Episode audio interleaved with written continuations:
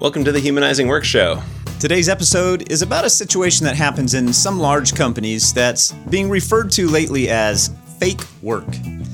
Fake work refers to what happens when the primary incentive for managers and other leaders is to accumulate headcount and the political power that comes with it, and then the people doing the work end up without anything meaningful or anything at all to do. Those employees would have a hard time answering the two Bobs from Office Space when they ask, so, what would you say you do here? We'll share our thoughts on this phenomenon and a few antidotes for it. Before we jump into that topic, though, a reminder that you can get your questions answered on the Humanizing Work Show by emailing us at mailbag at humanizingwork.com. We really appreciate your help spreading the word about the show by rating, reviewing, liking, commenting, and sharing this episode.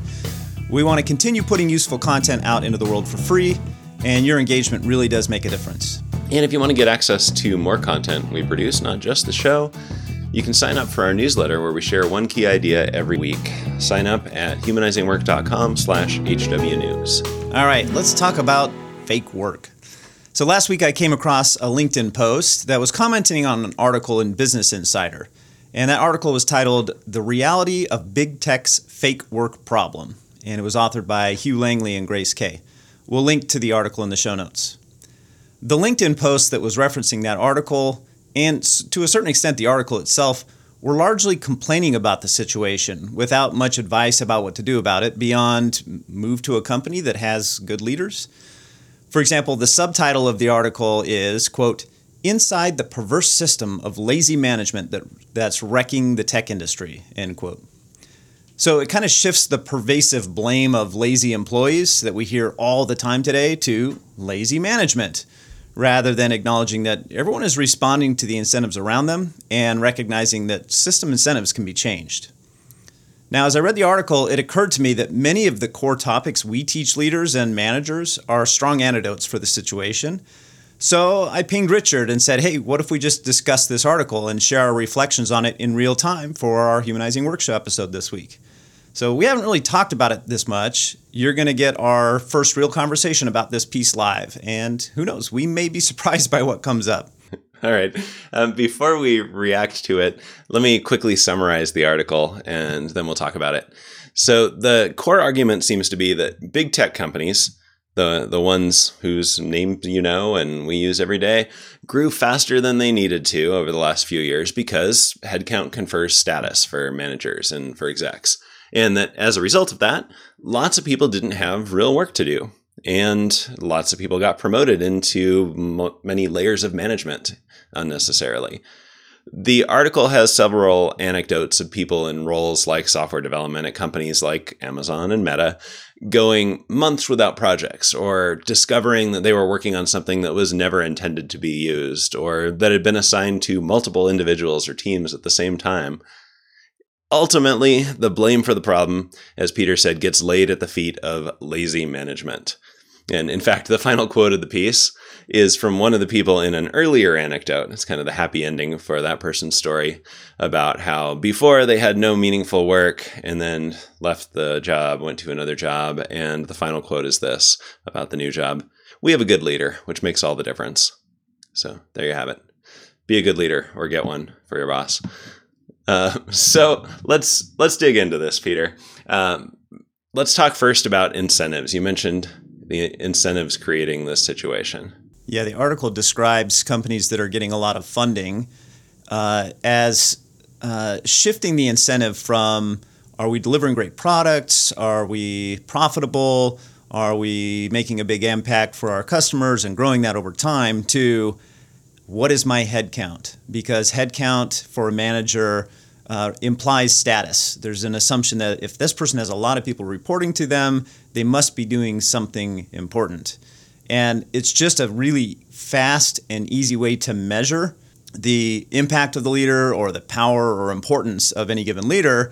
And so a lot of times when they're looking at promotions, the first thing they scan, and I remember seeing this, that there were certain promotion levels at companies that I've worked for that in order to get promoted to that level, you had to have a certain headcount. And so, if that's a requirement for it, or even the first incentive we look at for how you get promoted, then what am I going to do as a manager who's ambitious and wants to make a difference and wants to move up in the organization?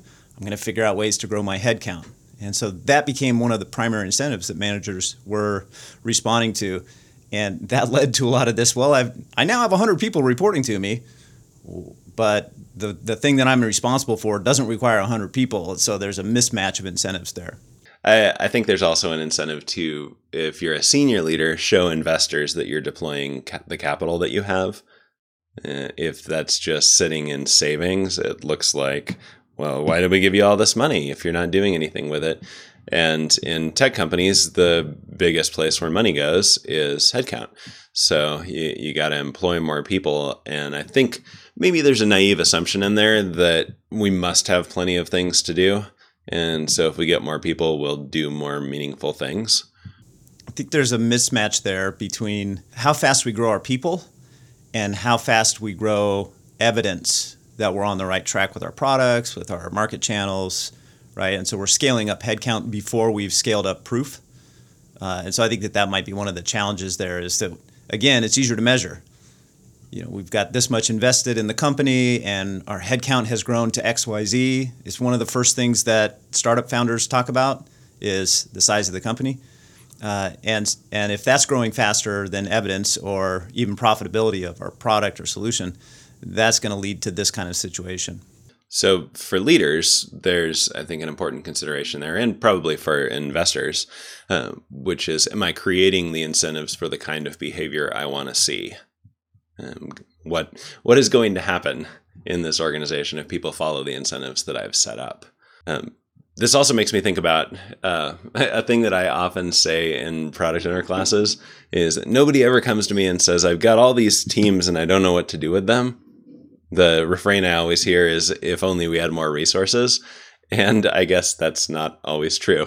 Uh, nobody's telling me this, but uh, as I read the article, I'm hearing, "Oh, I've got all these resources and I don't know what to do with them." which is kind of mind boggling to me because I always have more valuable things that I could be doing than capacity to do it.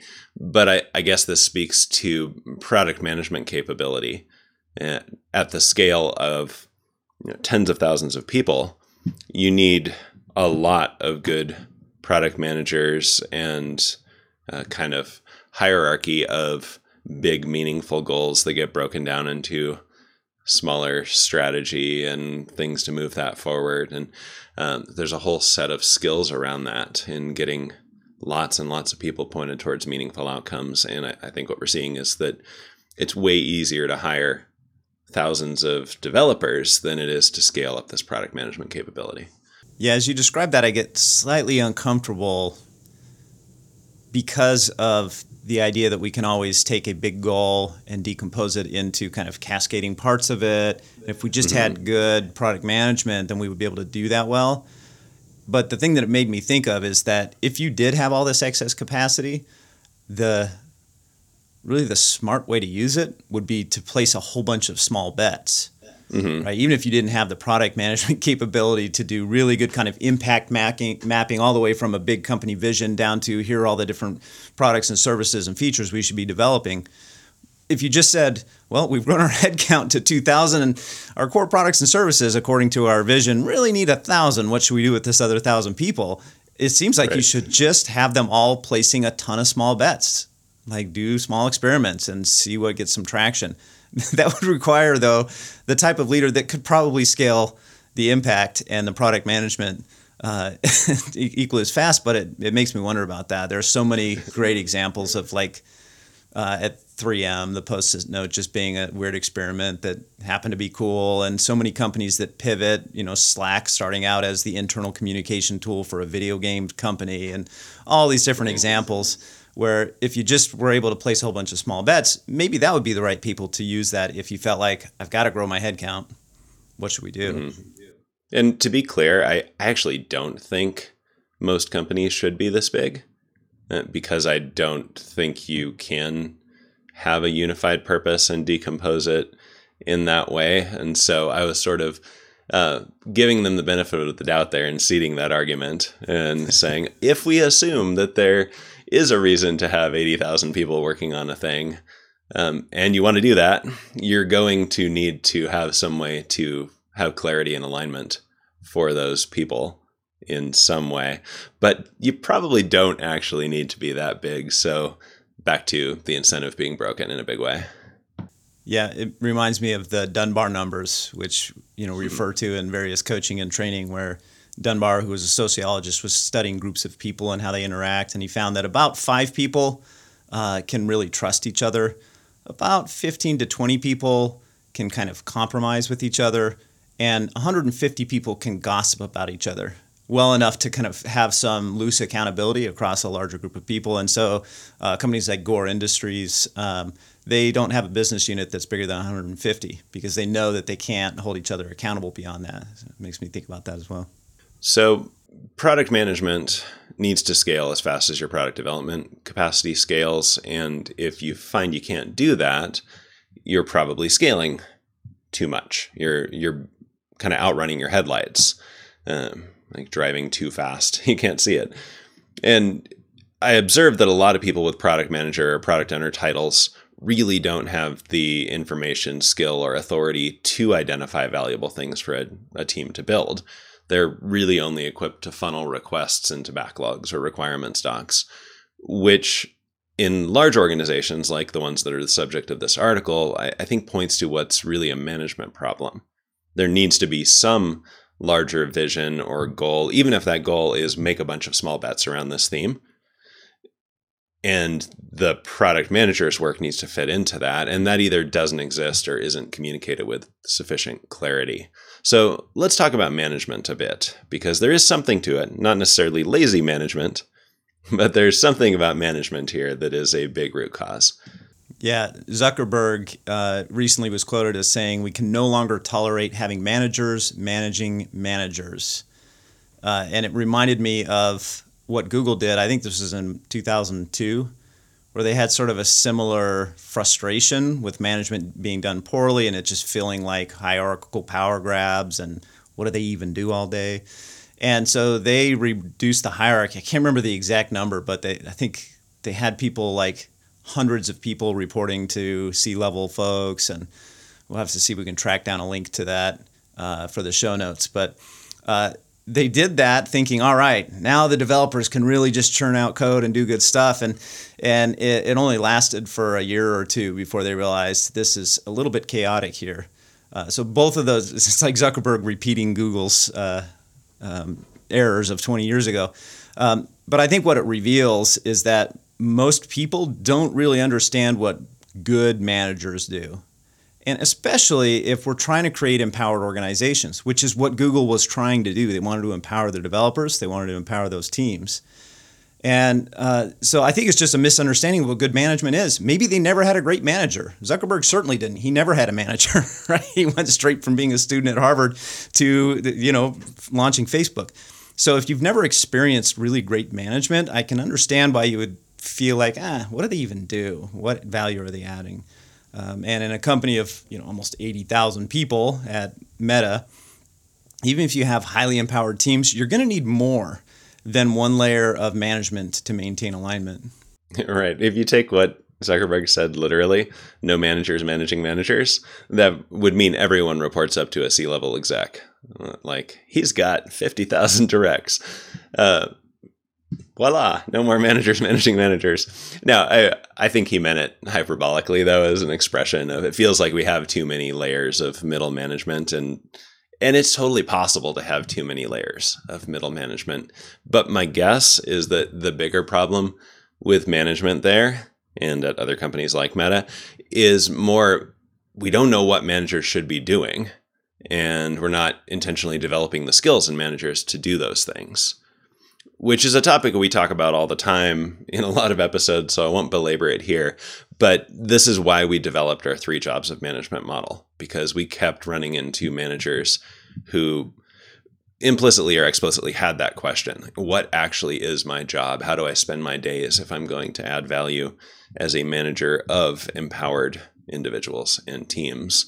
Uh, peter you want to explain the model just enough at a high level and we can talk yeah. about that a little bit in this context. Yeah, what we found is like looking from what empowered teams and individuals need from the organization. We just narrowed it down to they need three things, and implying managers have three core jobs, which is to create clarity, to increase capability, and to improve the system.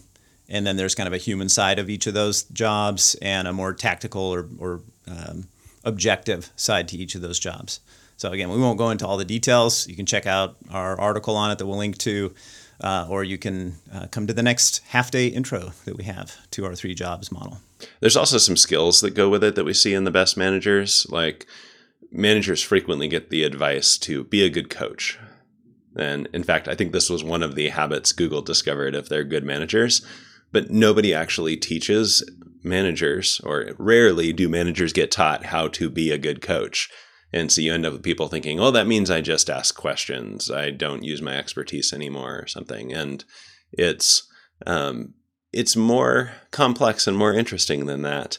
There, there are skills that managers can learn. And in fact, just this week, we taught our Coaching for Leaders workshop and dug into that. And I know for a lot of participants in the course, it was kind of a, a breakthrough of discovering they get to bring their expertise to the table, but don't have to direct the work out of that expertise. There's there's more options as you're a coach.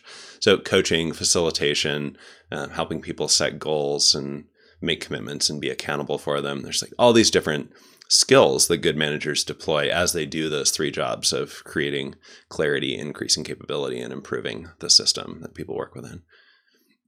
So let's, uh, as we get close to wrapping this up, let's give some advice. And I want to give advice to people in this situation from two perspectives. What do you do if you're a manager? What do you do if you're an employee in this uh, kind of fake work situation? So, Peter, what would you say to a manager who realizes, I have more headcount than I know what to do with. People are doing this kind of fake work, busy work sort of stuff. How do I get out of this situation? If I were in that situation and I had and, and, I don't know if they stumbled into it, right? They they were responding to the incentives as this is how you get promoted.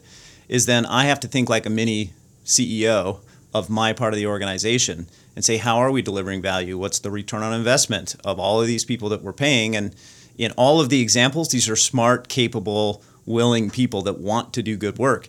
So how can I put point them at good work that will benefit the company in some way? And even if it's a small bet, uh, you know, this isn't really part of the strategy, but maybe I can make the case that this should be part of the strategy in the future, or could be. Then, then uh, treat my organization like uh, it's my organization and create clarity for them, increase their capability, coach them, mentor them, help them grow, and then improve the system to help them deliver on whatever it is we're focused on doing. So that would be my job is focus on, or my advice is to focus on the three jobs uh, and treat it like as if you were the, the CEO. Uh, how about for employees? I think the three jobs is actually useful there too. So, as an employee, I would look at the three jobs as things I should be asking my manager for and would try to get clarity about where we're going, would ask for capability that I need, skills and resources, and things like that. Uh, though we may be overstaffed on capability. Um, and then looking for ways to improve the system and make visible things that aren't working so I, I would use that to try to get what I needed to make it work. And then ultimately, I might decide that I want to go somewhere where I can have a bigger impact and make my work meaningful. And so I might actually be looking around for another job if it feels like this place really doesn't need me. I want my life to matter. So I might go somewhere else. So try to make this one work. Um, as Martin Fowler, I think, is quoted as saying, um, if you can't change your organization, change your organization regarding the conclusion in the article, lazy management is the root. Uh, there may be some lazy managers. I've certainly encountered more than a few in my career, but I don't think laziness is really the root problem. You have managers who really don't know how to add value as managers, especially with empowered teams, and you have incentives that cause motivated non lazy managers to focus on doing the wrong things really well, like hiring drop us a note in the comments. We're curious to hear from you if you've been in this situation, either as an employee that felt like, I don't even know what my job is here, uh, or if you're a manager who is responding to those incentives and trying to do the right thing and grow your organization. What have you done? To make sure that your people are engaged in work that matters on a day to day basis. So, so tell us in the YouTube comments, or if you're uh, on our social media, drop us a note there. Tell us what you've been up to if you're in this situation, and especially if you found a way to get out of it. We'd love to hear about it. Thanks for checking out today's episode. Hope to hear from you.